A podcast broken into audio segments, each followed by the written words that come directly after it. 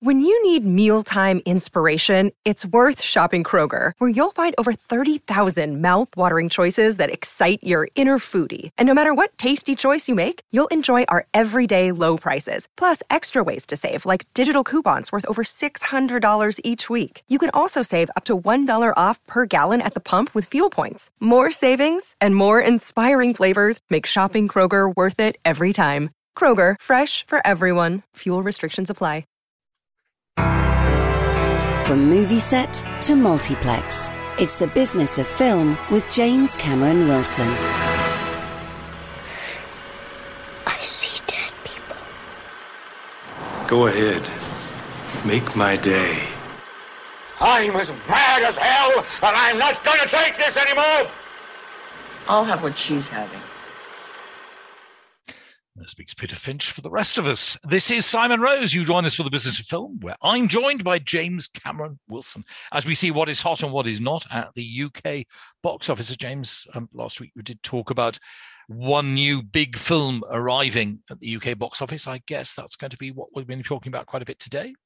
We might, and this is a British film, and Wow. it's been a rather dire last few weeks. You may remember each weekend it's gone down another percentage, but I'm pleased to say that it's gone up from the previous weekend by 20.4 percent, thanks largely to the film Lodged at Number One, which opened at 746 locations which is the second widest opening of all time in the United Kingdom. Wow. And it's done very well indeed. It is called Downton Abbey, a new era, and it made three million seventy-three thousand pounds. Hmm. Respectable. Is that better than the first one? I can't remember how well the first one did. I hate to say this, I hate to put a dampener on the proceedings, but it is down 40% on the previous film, Oh, wow.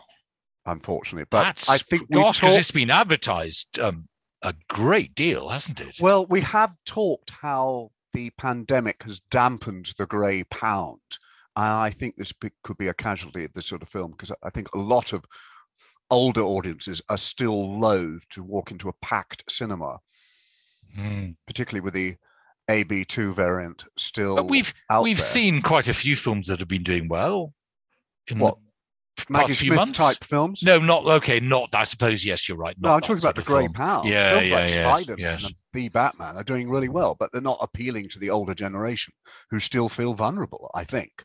But so it's really, I'm really happy that I did see quite a few grey hairs in the cinema when I went to see this. I may be at a slight disadvantage in reviewing the film, as I am already familiar with the many characters that populated the TV series.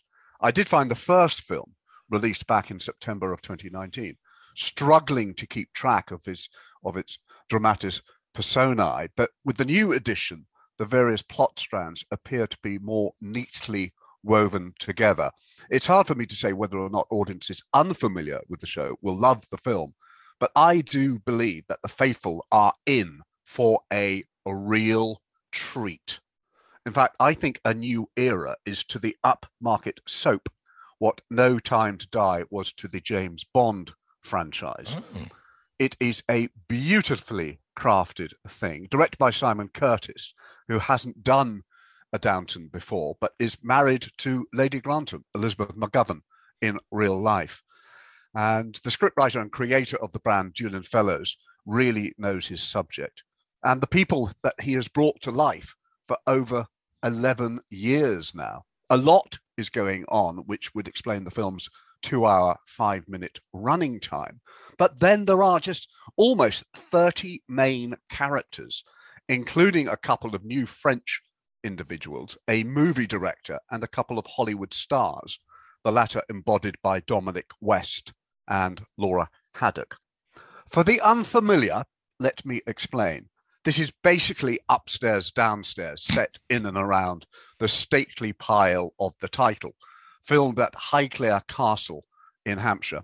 The year is now 1929, and the roof is leaking, and funds are somewhat stretched to maintain the kitchen staff, the chambermaids, footmen, and the butler.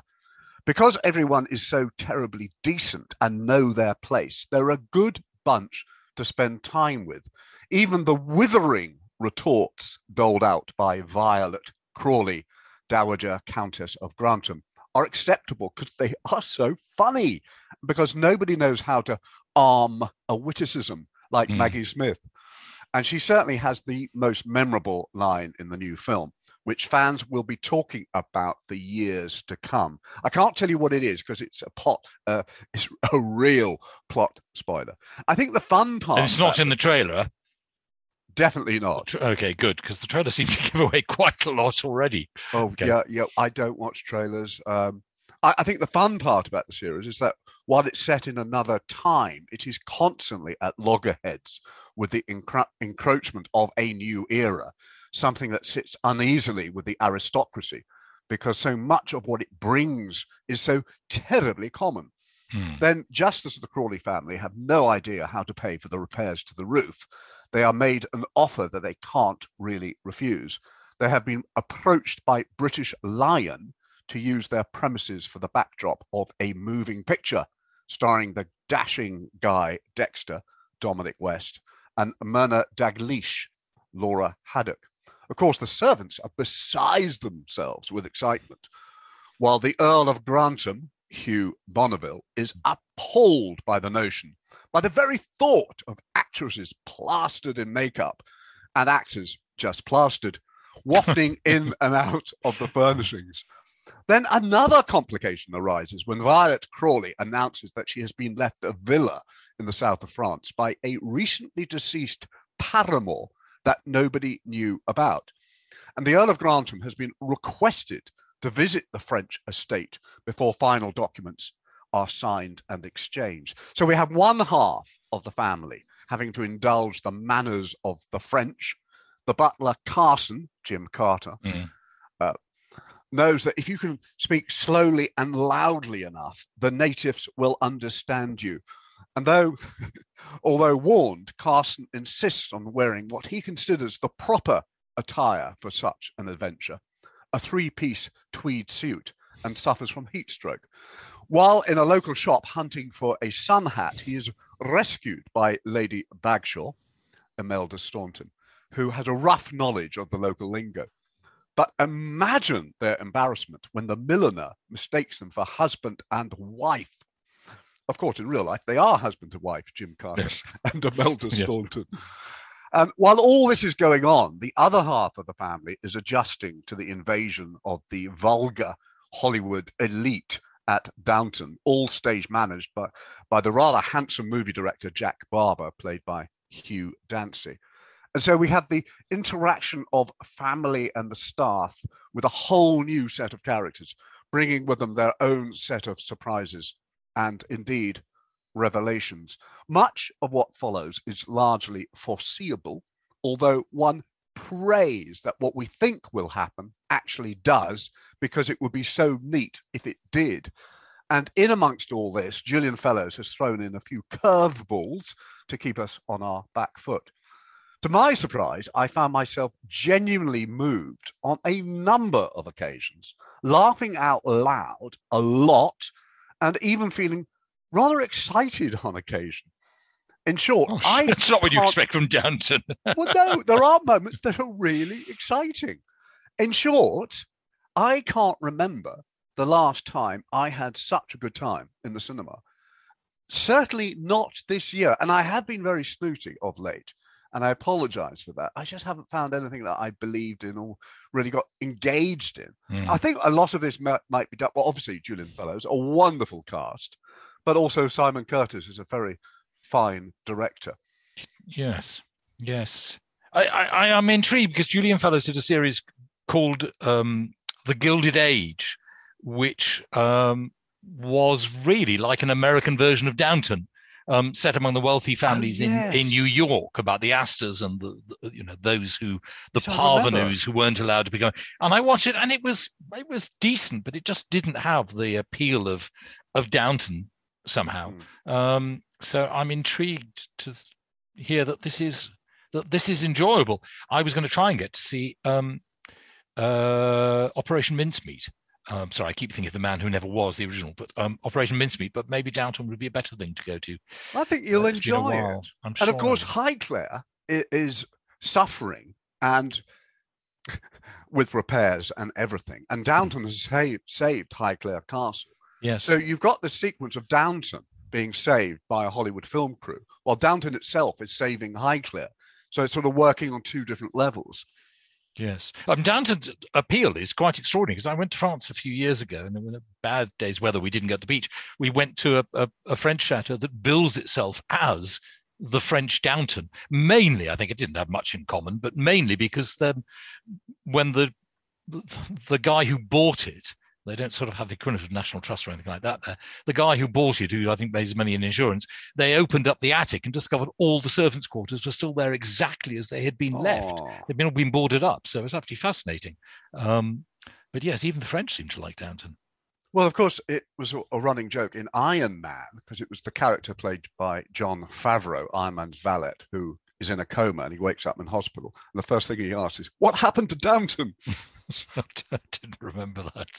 Anyway, Well- so well, so that's fantastic. Well, let's have, have to hope then that that people get over their fear of going to the cinema and do um, go and see it because three million is not a massive opening, especially if how many cinemas you say it's opened in or screens? Sorry, rather than cinemas. well, it says 746 locations.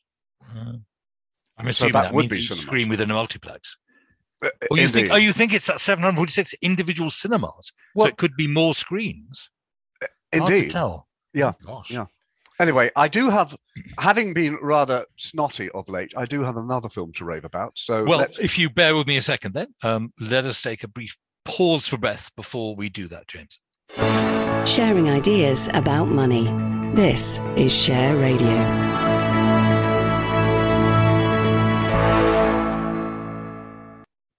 This is Simon Rose. You're listening to the Business of Film, where I'm listening to James Cameron Wilson telling us how much he liked Downton Abbey: A New Era.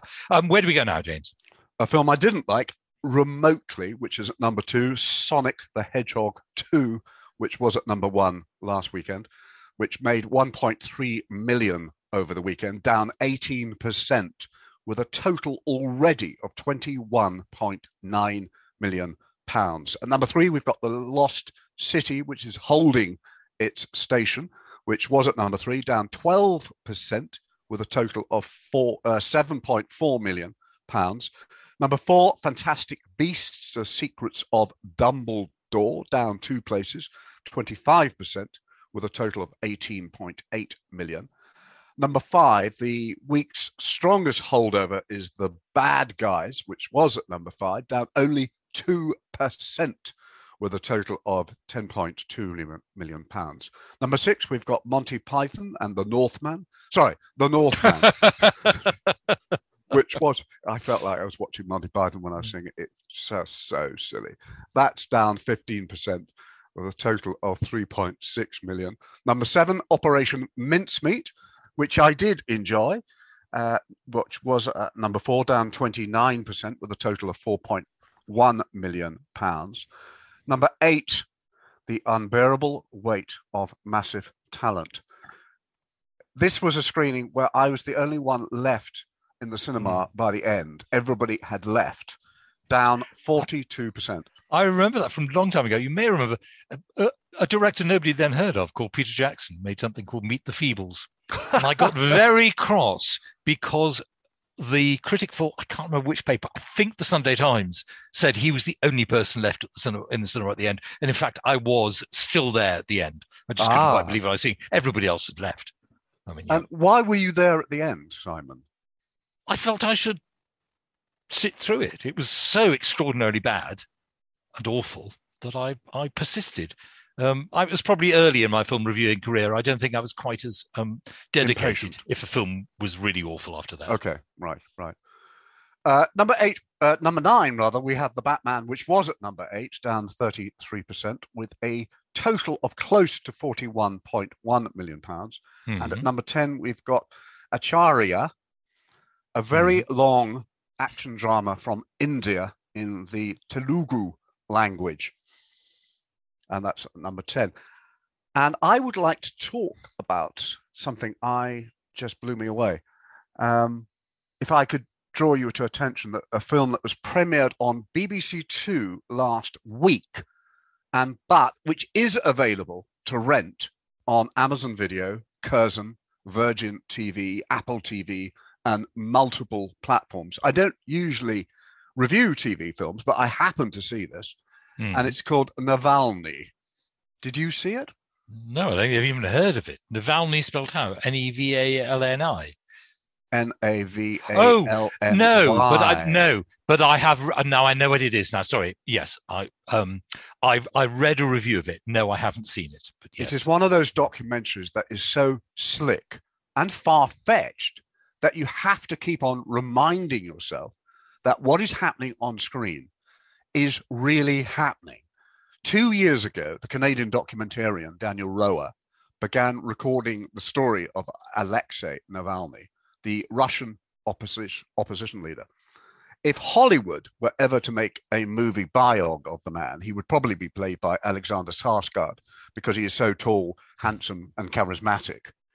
He is a wonderfully compelling subject for a film. But what happened to him and his constant presence on screen beggars belief. He is the good guy, warm, smart, liberal, and adored by his people. He's also got a beautiful wife and two beautiful children and a loyal team behind him. He's also, well, conversely, the villain of the piece is a short, not so handsome man who is pathologically delusional and who lies as he breathes. Any well documented attempt to spotlight Putin's fallibility as a leader is denounced as fake. Daniel Roher's documentary opens with Alexei Navalny sitting in front of the camera and refusing to answer the first question fired at him. He has a lot to undergo before that question is answered, and the camera is always there to record the extraordinary trajectory of his life over the next three hmm. years. Navalny's first mistake was to stand for office as the oppos- opposition leader against Vladimir Putin, which instantly made him a threat of the Russian president. There is a lot of footage of Putin as well, who is constantly asked about his opposition leader, but seems unable to recollect his name. And like anybody who dares to step on the leader's toes, Navalny is administered a large dose of Novichok. Now, Novichok, which is only made in one place in Russia, is Putin's signature poison, his weapon of choice against his rivals. So it seems foolhardy in the extreme to almost advertise the attempted homicide, which is why, presumably, Navalny's wife was not allowed to visit her husband in hospital, a facility manned by more security personnel than medical. Amazingly, Navalny survived and then embarked on a quest to find which goons of Putin's poisoned him and hmm. how. With the help of the investigative organization Bellingcat, he was able to trace the exact men who were responsible. This sequence in itself is the stuff of Hollywood and is staggering and eye opening, all on camera. Yeah, I have heard about this. Yes, in a review Yeah. Yes. Bellingcat, being the, the smart outfit that it is, hacked the password of a Kremlin insider who, once found out, changed his password from Moscow 1 to Moscow 2. When again he was rumbled, he changed his password again to Moscow 3 and was again traced. So, guess what he changed his password to next? It's just is unbelievable. This would just not get past the script editor of a second rate spy thriller. The power of the film is the extraordinary access Rona has to the man and his in- inner circle, along with the copious recorded footage from multiple phones at the scenes of police brutality, Navalny's arrest, and even his flight back to Moscow. This man genuinely adores his country and his people, and so has repeatedly returned to the Russian capital, fearless in the face of his aggressor.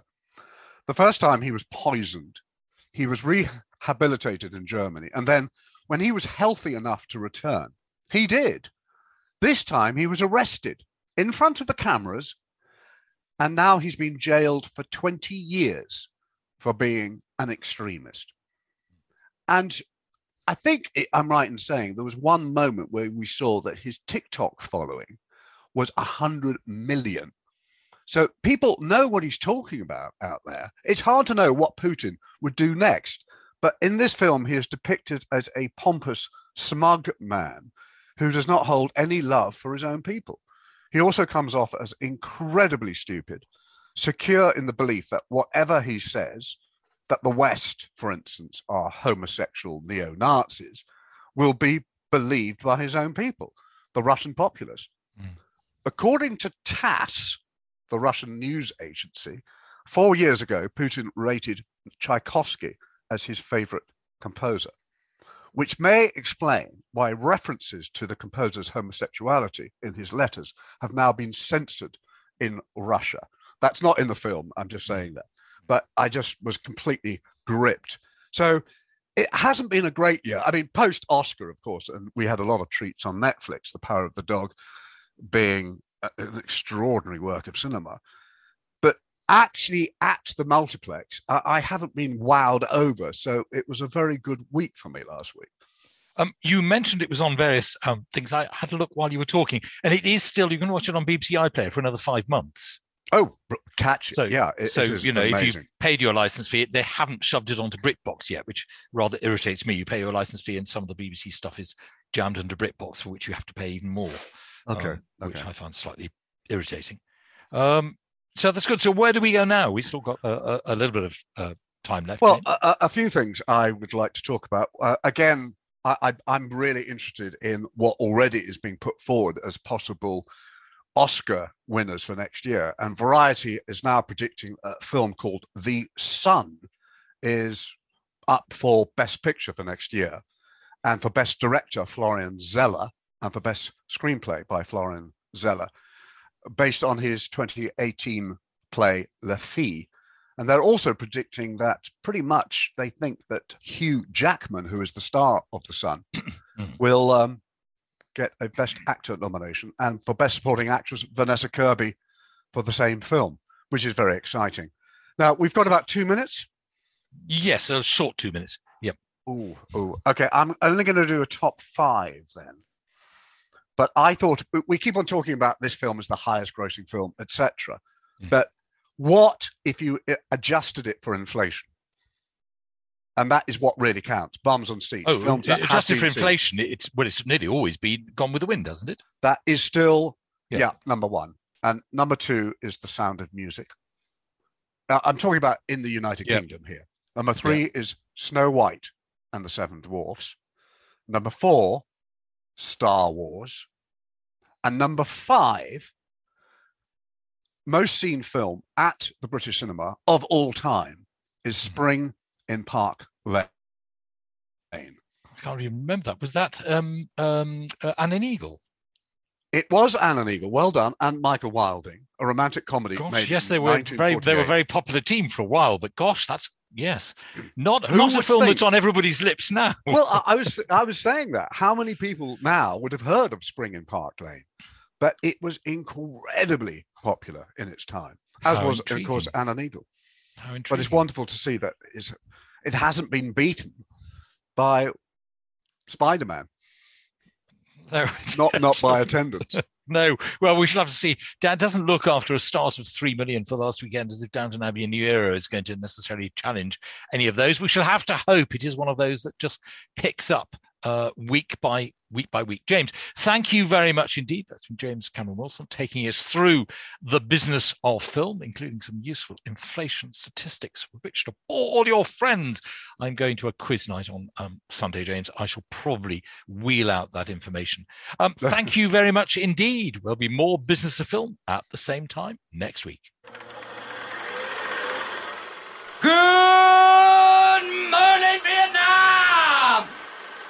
What we've got here is failure to communicate. You ever dance with the devil in the pale moonlight?